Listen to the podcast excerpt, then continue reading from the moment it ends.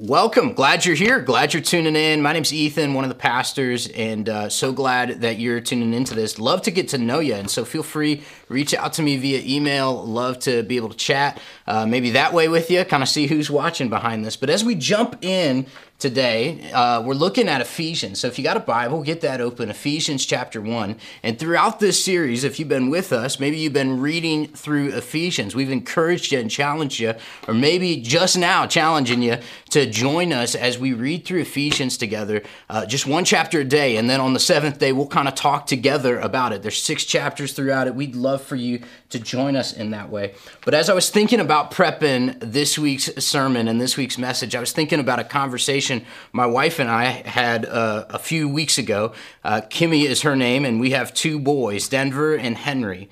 And Denver is a year old, and Henry is about 3 months old now. And so it's just been exciting at our home. But as fall has been happening, it's Labor Day weekend, the school is in the air, school is happening. We're talking to each other, and we just kind of had this passing conversation about how man, it's going to be crazy. In just a few years, our boys are going to be going to school. How wild is that? And I was telling her, you know, I kind of made a joke. I'm like, it's not going to be bad for me to go through this again, right? To kind of learn some things. I don't think I picked up everything the first go around.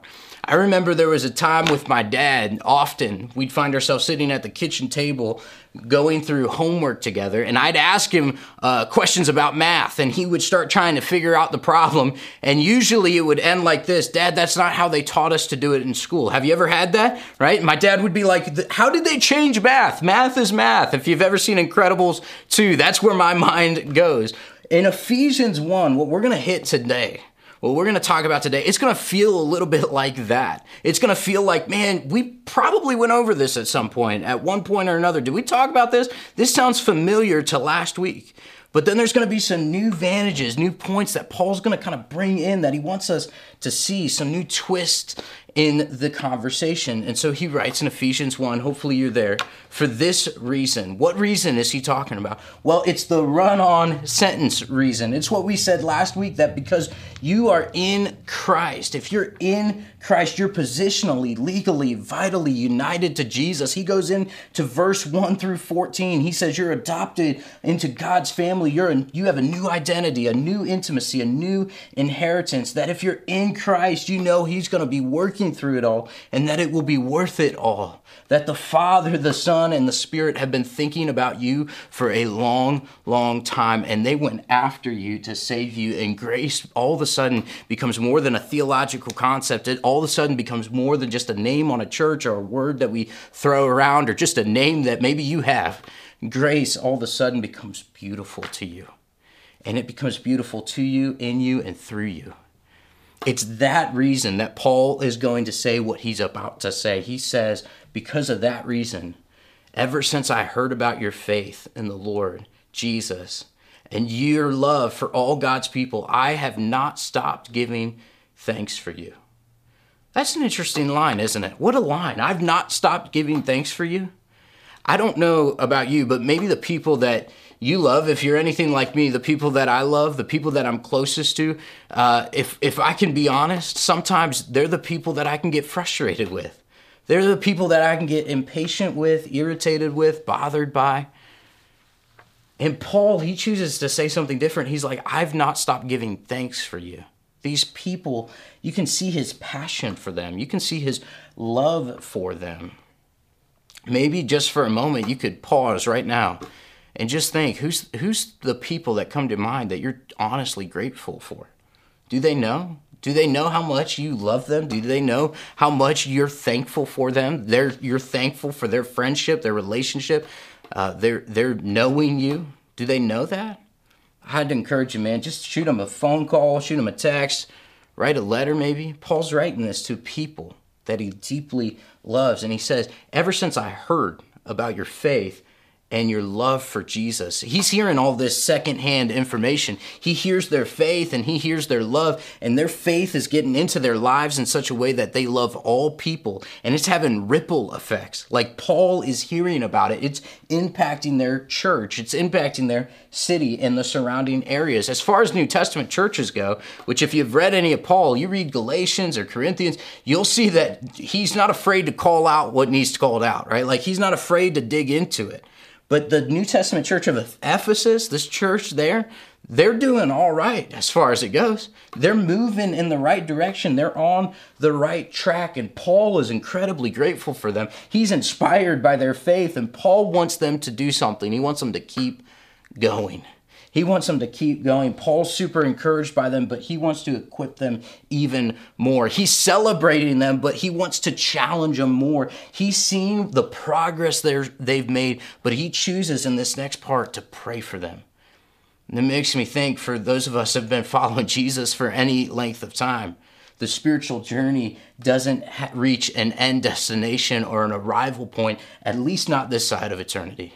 That there's always more of Jesus to know, to love, to grow in, to experience. You cannot reach the bottom of God. He will continually surprise you over and over and over again. And my hope is that we would adopt what Paul's getting ready to pray here for them, that we would adopt this as a church, that you would adopt this in your life, that this would form a movement of prayer in you personally and for others around you.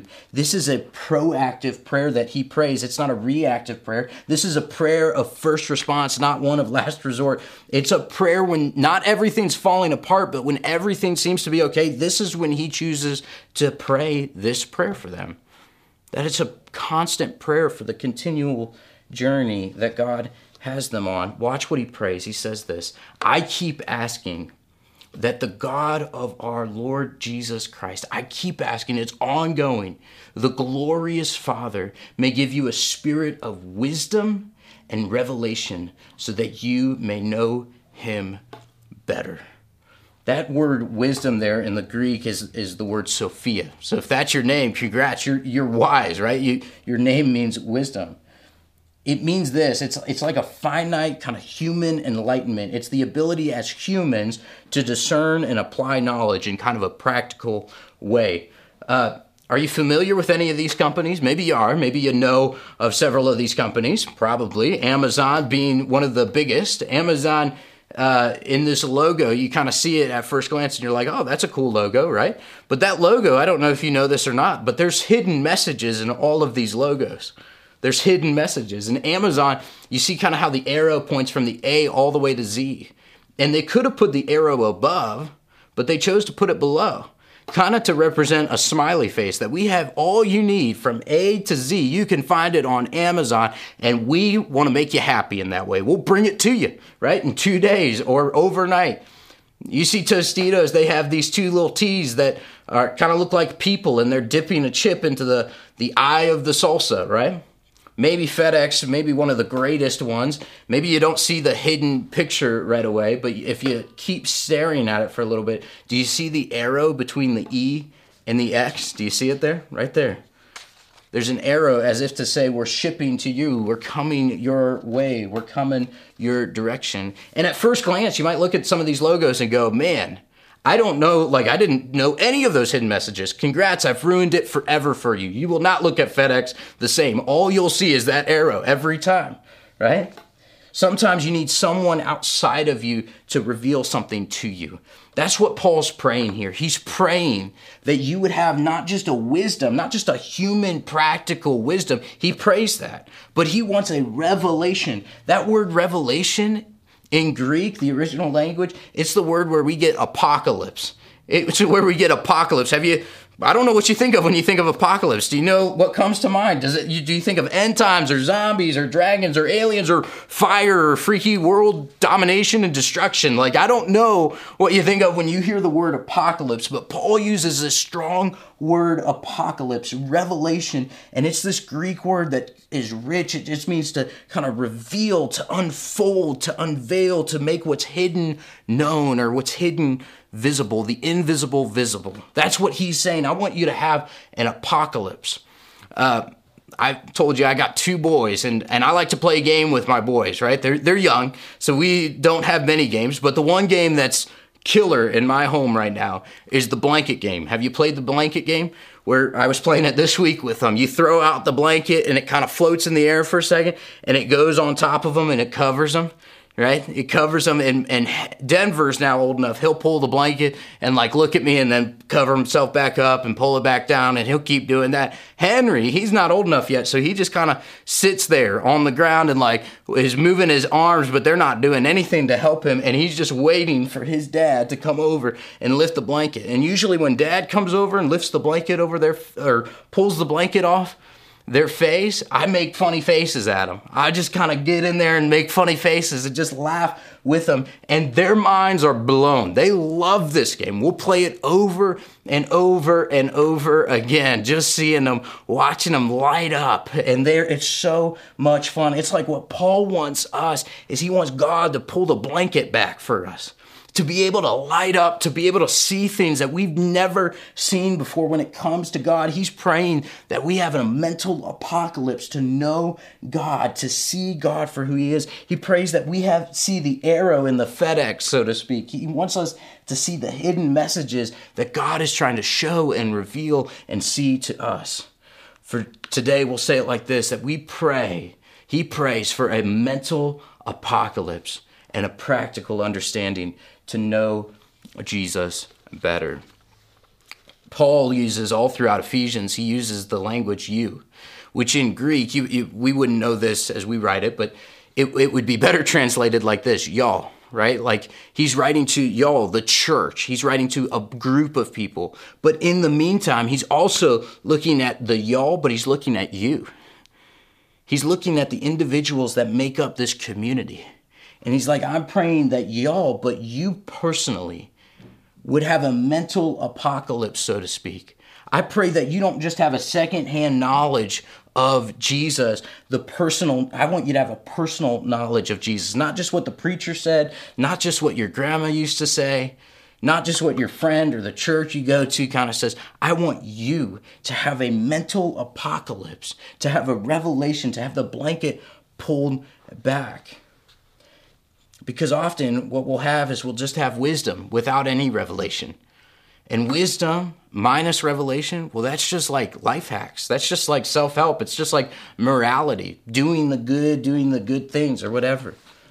Revelation without wisdom, though, you just kind of have this foolish spirituality that it doesn't make sense. It's not connected to your honest everyday living. It's not connected to Tuesday. What Paul is praying, that we would know Christ in a way of practical wisdom and mental apocalypse revelation, that a light bulb moment would happen, like, oh, I get it now. He prays this. He goes on. He says, I pray the eyes of your heart. That's kind of the fulcrum point of human thought, of consciousness, your mind, your understanding. Every time Scripture uses heart, it's kind of like your inner being. What makes you, you, I pray that would be enlightened. I pray that would be enlightened. Now, we live in a very post-enlightenment world. It's interesting Paul uses that word there, enlightened. We live in a post-enlightenment world after the 18th century, that now we're able to explain more than we've ever been able to explain. We're educated more than we've ever been educated. We've experienced a lot more than we've ever experienced before, right? Due to technology and philosophy and different things of that nature. And if we need any kind of question answered, we don't go to God, we go to Google, right? We have science now. We have reason now. We're able to taste, touch, use our senses to be able to explain reality. And the Enlightenment did something very interesting. The Enlightenment caused a split. It caused a split. That reason now trumps religion. That history now trumps faith. That the natural now trumps supernatural. We live in a digital age that's full of information.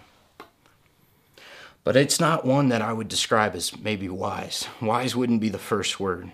We live in an age that's full of opinions, but not one of revelation. And please hear me, I'm not asking that we go back to a pre-scientific age or a pre-enlightenment age. There's been a lot of good things. But maybe, just maybe, the people that lived before the Enlightenment, maybe they weren't so foolish as we think. Maybe they saw reality different. Maybe they saw the world differently. Maybe these ancient texts found in Scripture written by ancient people saw things differently. Proverbs 18 says it like this, that a fool takes no pleasure in understanding, but only expressing, that's the word, Hebrew word for uncovering, unveiling, or apocalypse, his own opinion. One translation says it this way, that humans, a fool, delights in airing their own opinions. Can I make a suggestion, wherever you're at? Can I make a suggestion that maybe, just maybe, we're not as enlightened as we think we are? That maybe we're not as intelligent as we think we are. Maybe we're living kind of in a sleep-like state and ignorance. Maybe reality that we think is so real is more of an illusion. Maybe we're living in the dark. We're living what Paul would say, we're living blind. That Corinthians, he says it this way, and even if our gospel is veiled, even if our gospel is covered, it is veiled to those who are perishing. The God of this age has blinded the minds of believers, unbelievers, so that they cannot see the light of the gospel that displays the glory of Christ, who is the image of God. For what we preach is not of ourselves, but Jesus Christ as Lord, and ourselves as your servants for Jesus' sake. I think the God of this age, Satan of this age, has blinded us so brilliantly with commotion and clouds and chaos and clutter and cliches and all that he can use to use culture to try and blind out our world. He's done. And he's been doing it for centuries. He'll use anything. He'll use pleasure, entertainment, sex, distractions, politics, news, media, busyness, material things, sports, hobbies, anything he can use to cloud out our age so we don't see reality for what it is. But we think we do. We're living blinded. We're living in the dark. We're living in what Paul says, we're captivated by hollow and deceptive philosophies. In Neil Postman's book, he wrote this, in Amusing Ourselves to Death, he wrote it in 1985. I think it's powerful, especially today. This was pre-iPhone. He says, in America, we are never denied the opportunity to amuse ourselves, right? It's interesting. Aldous Huxley wrote an eerie kind of fictional narrative story back in 1932 called A Brave New World. I was reading it this summer that just sparked an interest in me. It's kind of a dark satire of this fictional utopia world that he basically, the premise of it, this world that he sets up is based on one principle: maximize pleasure and avoid pain. Maximize pleasure and avoid pain. And there's a guy who comes into this world who's not from this world. His name's John. He's the main character of the story. He comes in and he's like, what is going on here? You guys live for pleasure. You guys have all this quote unquote happiness, individual pleasure and happiness, but you guys aren't, you have no meaning. You have nothing true. You have nothing good. You have nothing beautiful. And as John's starting to question some of this, well, they talk to him and the people of this utopia. It looks like a dystopia to him, but the people in there, they're like, we have what they call Soma. And Soma is this drug tablet that you can just pop in whenever you want, whenever you're feeling sad. And it climaxes, the story climaxes between John and the ruler of this dystopian world. Kind of have a conversation. And the ruler says this to him. He says, and if ever, by some unlucky chance, anything unpleasant should somehow happen, why, there's always Soma, that drug, to give you a holiday from the facts. There's always Soma to calm your anger, to reconcile you to your enemies, to make you patient and long-suffering. In the past, you could only accomplish these things by making a great effort and after years of hard moral training. Now, you swallow 2 or 3 half-gram tablets, and there you are. Anybody can be virtuous now. You can carry at least half your morality around in a bottle. It's a Christianity without tears. That's what Soma is. The Greek word, Soma. Soma is a Greek word. Did you know that? It literally means the physical body apart from the soul. It just means the physical apart from the soul. It's humanity's attempts to do life apart from God. One author said it like this: we want the kingdom without the king. Said another way, we want heaven on earth without God. And so the principle you live by, if that's the case, you live maximum pleasure, you avoid all kinds of pain, and the physical world is all that matters. The Enlightenment era, post-Enlightenment, leads to what Friedrich Nietzsche called God is dead. And if God is dead, then we live, and it leaves us in a very dark world. It leaves us in an ominous, painful, and scary world where we're bumping around blinded. You see the violence, the hurt, the loss, the pain, war, anxiety, depression, disillusionment, death. It's what C.S. Lewis called, it's always winter but never Christmas, right? And what's interesting to me is Paul is the one who's writing this, and he said, I was physically blinded. He was physically blinded on the road to Damascus. And he's like, when my eyes were opened to what reality is, my physical blindness wasn't even close to as scary as my spiritual blindness was. He was on his way to kill Christians. He hated the church. He was not about the church or Jesus or anything like that. He wanted to destroy it. But then Jesus met him and his eyes were opened, and it was like he saw what life was all about. And I would venture to say this, that Satan would love nothing more than to keep you right now in this moment blind. Blind to God, blind to the reality of Jesus. He would love nothing more than to keep you wandering around this world distracted with Soma. Anything he can get you to just not think about it. And what Paul prays for the Ephesians is simply this. It's a beautiful prayer that essentially says, don't let us live blind to you, Lord. We want to see you. Cue the classic 2000s worship song. Open the eyes of our hearts, Lord. I want to see you. Paul prays in the midst of the blindness that God would shake you in such a way that it would shake you to your core, that you would have a mental apocalypse to see Jesus more and more. Not like a mental acknowledgement that Jesus is there, God exists, or anything like that. No, Paul prays that you would have this spirit, this attitude, this drive, this ongoing posture to continually see Jesus more and more, that the blanket would be pulled over or pulled out from under you, that you'd be able to see all of a sudden, that the blanket game would keep happening and happening, and that you would see Jesus for who he really is, not for someone that you make up, not for someone that you just mentally kind of ascend to or think of, but that you would see Jesus for who he actually is. My boys right now, they're having tons of what I'd call mini apocalypses, right? They're having lots of them. They're having tons of mini apocalypses. My oldest, Denver, is right now, he's one, so he's saying uh-oh a lot. And he's starting to connect what uh-oh means, what it actually means. He used to just, that made us laugh, and so he'd just say it all the time, right? But he's starting to connect the dots on what it means. And so he knows that when he says, uh-oh, it means not good. So when he drops his food, he's like, uh-oh, that's not good, I lost it. Or he drops the toy, he's like, uh-oh. Or like he's trying to stack his cups and it falls apart, or the block tower comes apart, he's like, uh-oh. Or when we take him to bed, he's like, uh-oh, right? Like he doesn't want to go. He knows it's not good.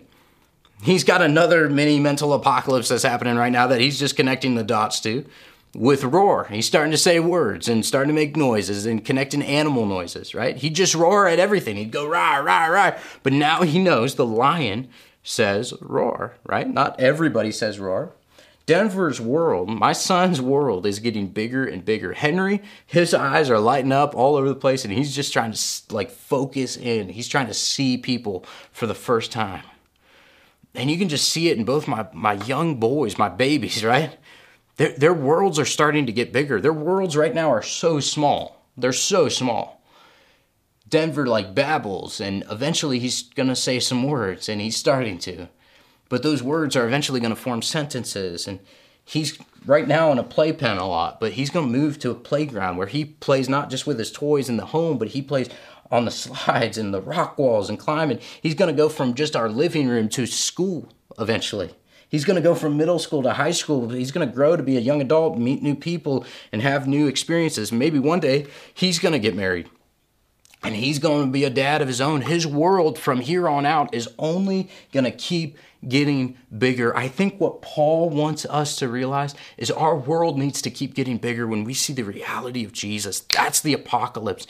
That's the mental apocalypse. Just like a child, it means it's what Jesus says himself. He says, "Let the children come to me. Don't stop them, for the kingdom of heaven belongs to those who are like these children." The kingdom of heaven is like a curious kid who walks in and just his eyes light up to God. He goes around this world and he walks with his dad, and his dad shows him how to do things, and his dad teaches him. And Paul, what he prays is that we would awaken to that reality, awaken to Jesus in our lives, Jesus in our midst, and that awakening would lead us to an action, that we connect the spiritual things to the physical world around us, that our mental apocalypse would make sense in our ordinary, everyday living, that we would connect Sundays somehow to Thursdays, that our wisdom and revelation would help us navigate every kind of situation we encounter.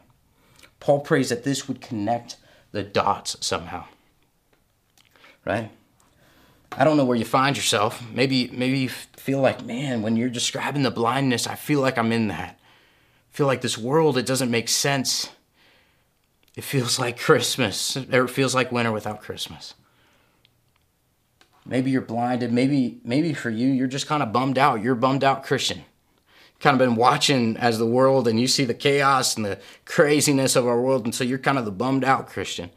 Maybe for you, you're not bummed out. You're just kind of bored. You're distracted by the things of this world. You're kind of distracted by media or whatever it is. Satan's kind of caught you caught up in the cloud. Paul prays that the eyes of your heart would be enlightened. And he prays it for three things, that in order so that you may see the hope to which he has called you to. What he prays is this. He prays for a revelation and wisdom. It's the reality that heaven is our hope and is our home. Paul, in his other letter to the Corinthians, he says this, that you are not your own. You were bought with a price. That you are a citizen of heaven now. He literally says that in Philippians 3:20. He says you are a citizen right now, currently, of heaven. You're living from the future age right now in the present age. When I think of this, it's just crazy. It's like a picture. And I picture this picture that heaven is overlapping earth. And the way it's overlapping earth is by us, by you saying yes to Jesus. And it's less of me, more of Jesus. And my role in this dark world that's full of despair, full of brokenness, full of sin, hate, powerlessness, evil, and ugliness.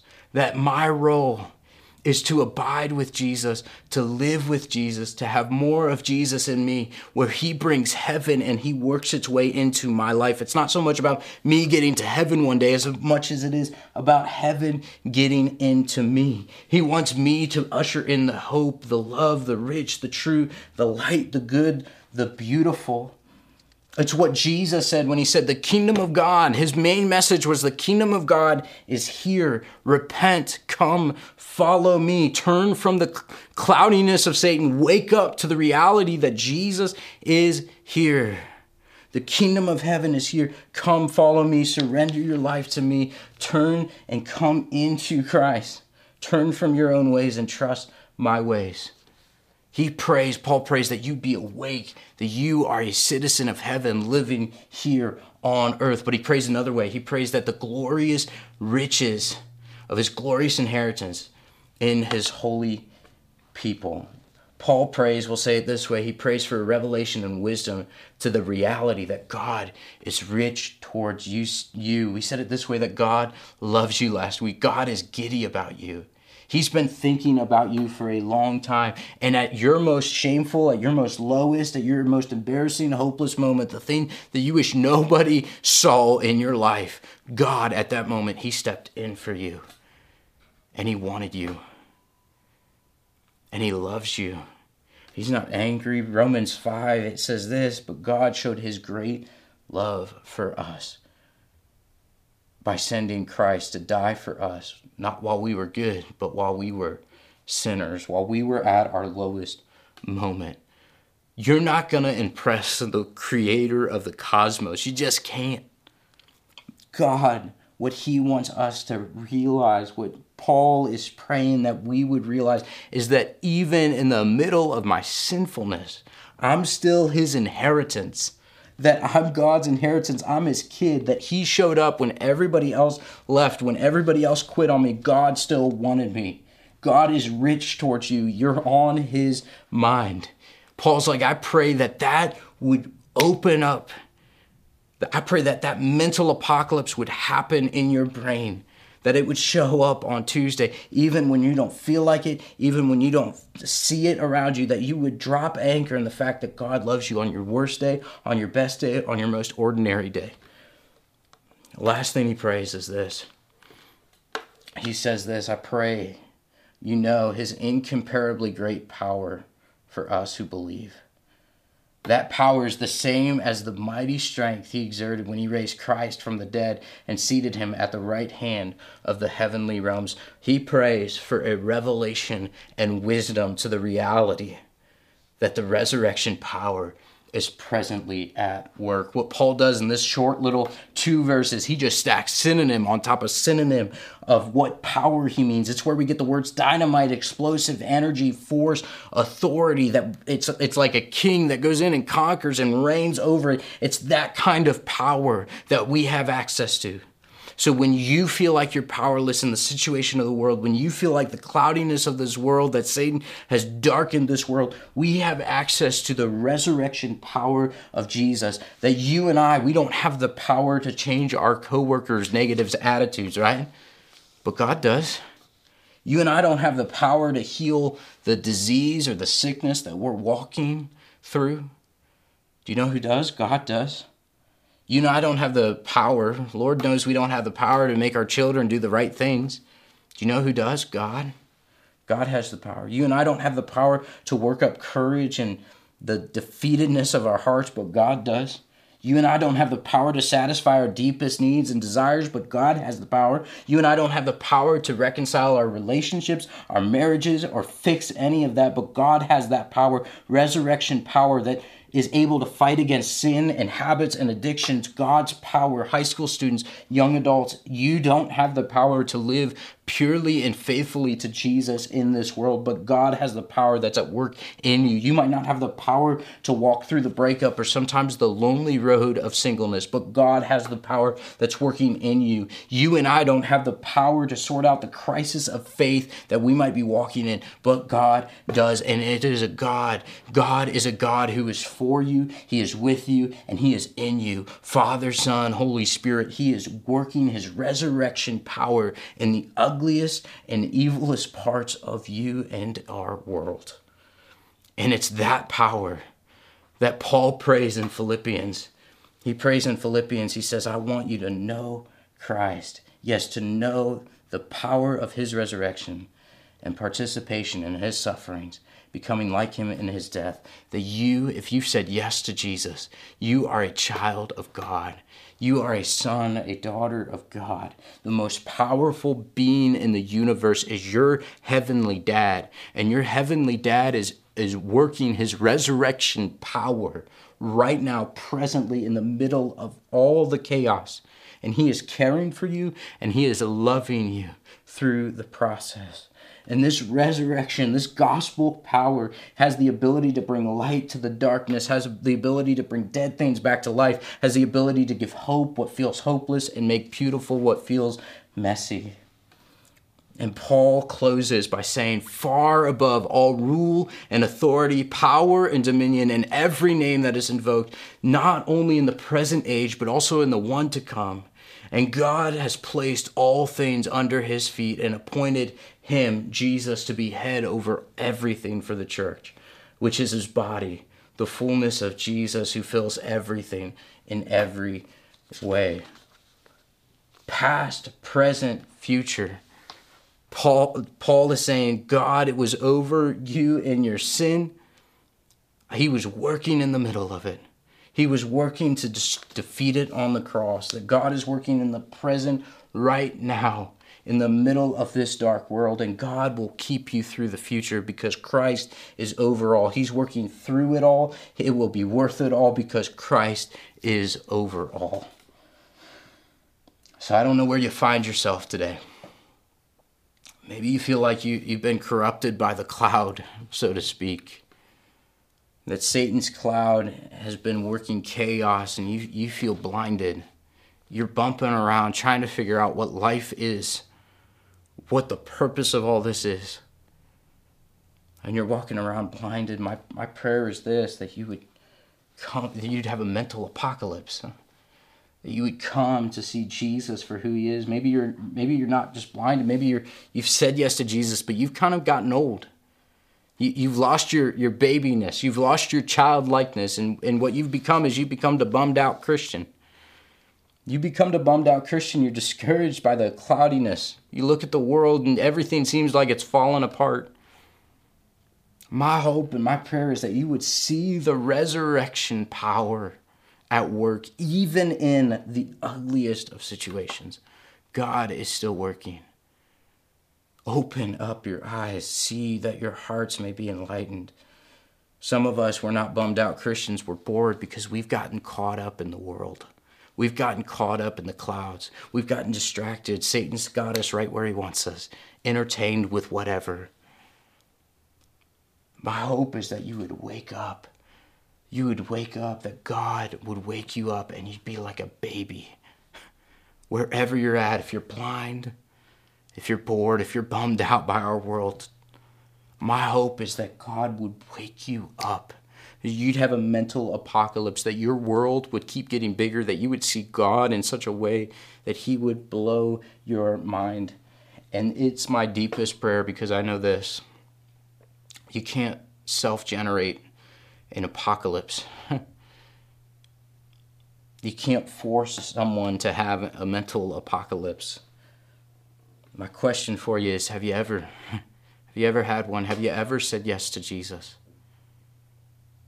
Right there where you're at, you can pray, God, would you open the eyes of my heart? Lord, help me see. I don't want to be part of the blindness. You can pray that right now. Maybe for you, you just need to be praying this way, that you'd see the hope, the home that you have in heaven, and that God's love would anchor you, and the power of God is at work in the darkness right now, that you'd see Jesus more and more.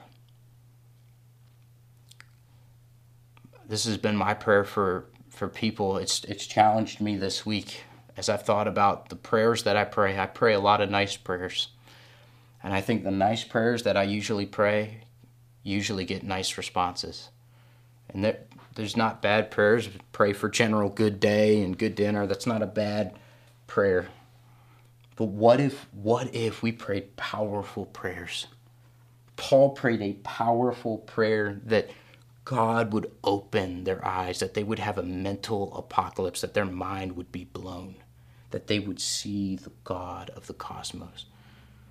This is a passage to be prayed. It's not one to really be preached. And so what I'd love to do, wherever you're at, I'd love to invite you to just bow your head with me for a second because I want to just pray this passage, God. I'm asking that you give us a revelation, a mental apocalypse that would connect the dots of our ordinary everyday living so that we would know and we would see Jesus more and more. I pray, Lord, that you would open the eyes of our hearts, open the eyes of those who are blinded. God, open the eyes of the hearts of those who are bored Christians, bummed out Christians. God, would you open our eyes? Would you pull back the blanket, help us see reality so that we can live with a focus and a clarity as citizens and as kids of heaven? Lord, show us heaven as our hope. Show us it as our home. Help us to grasp the immensity of your love for us.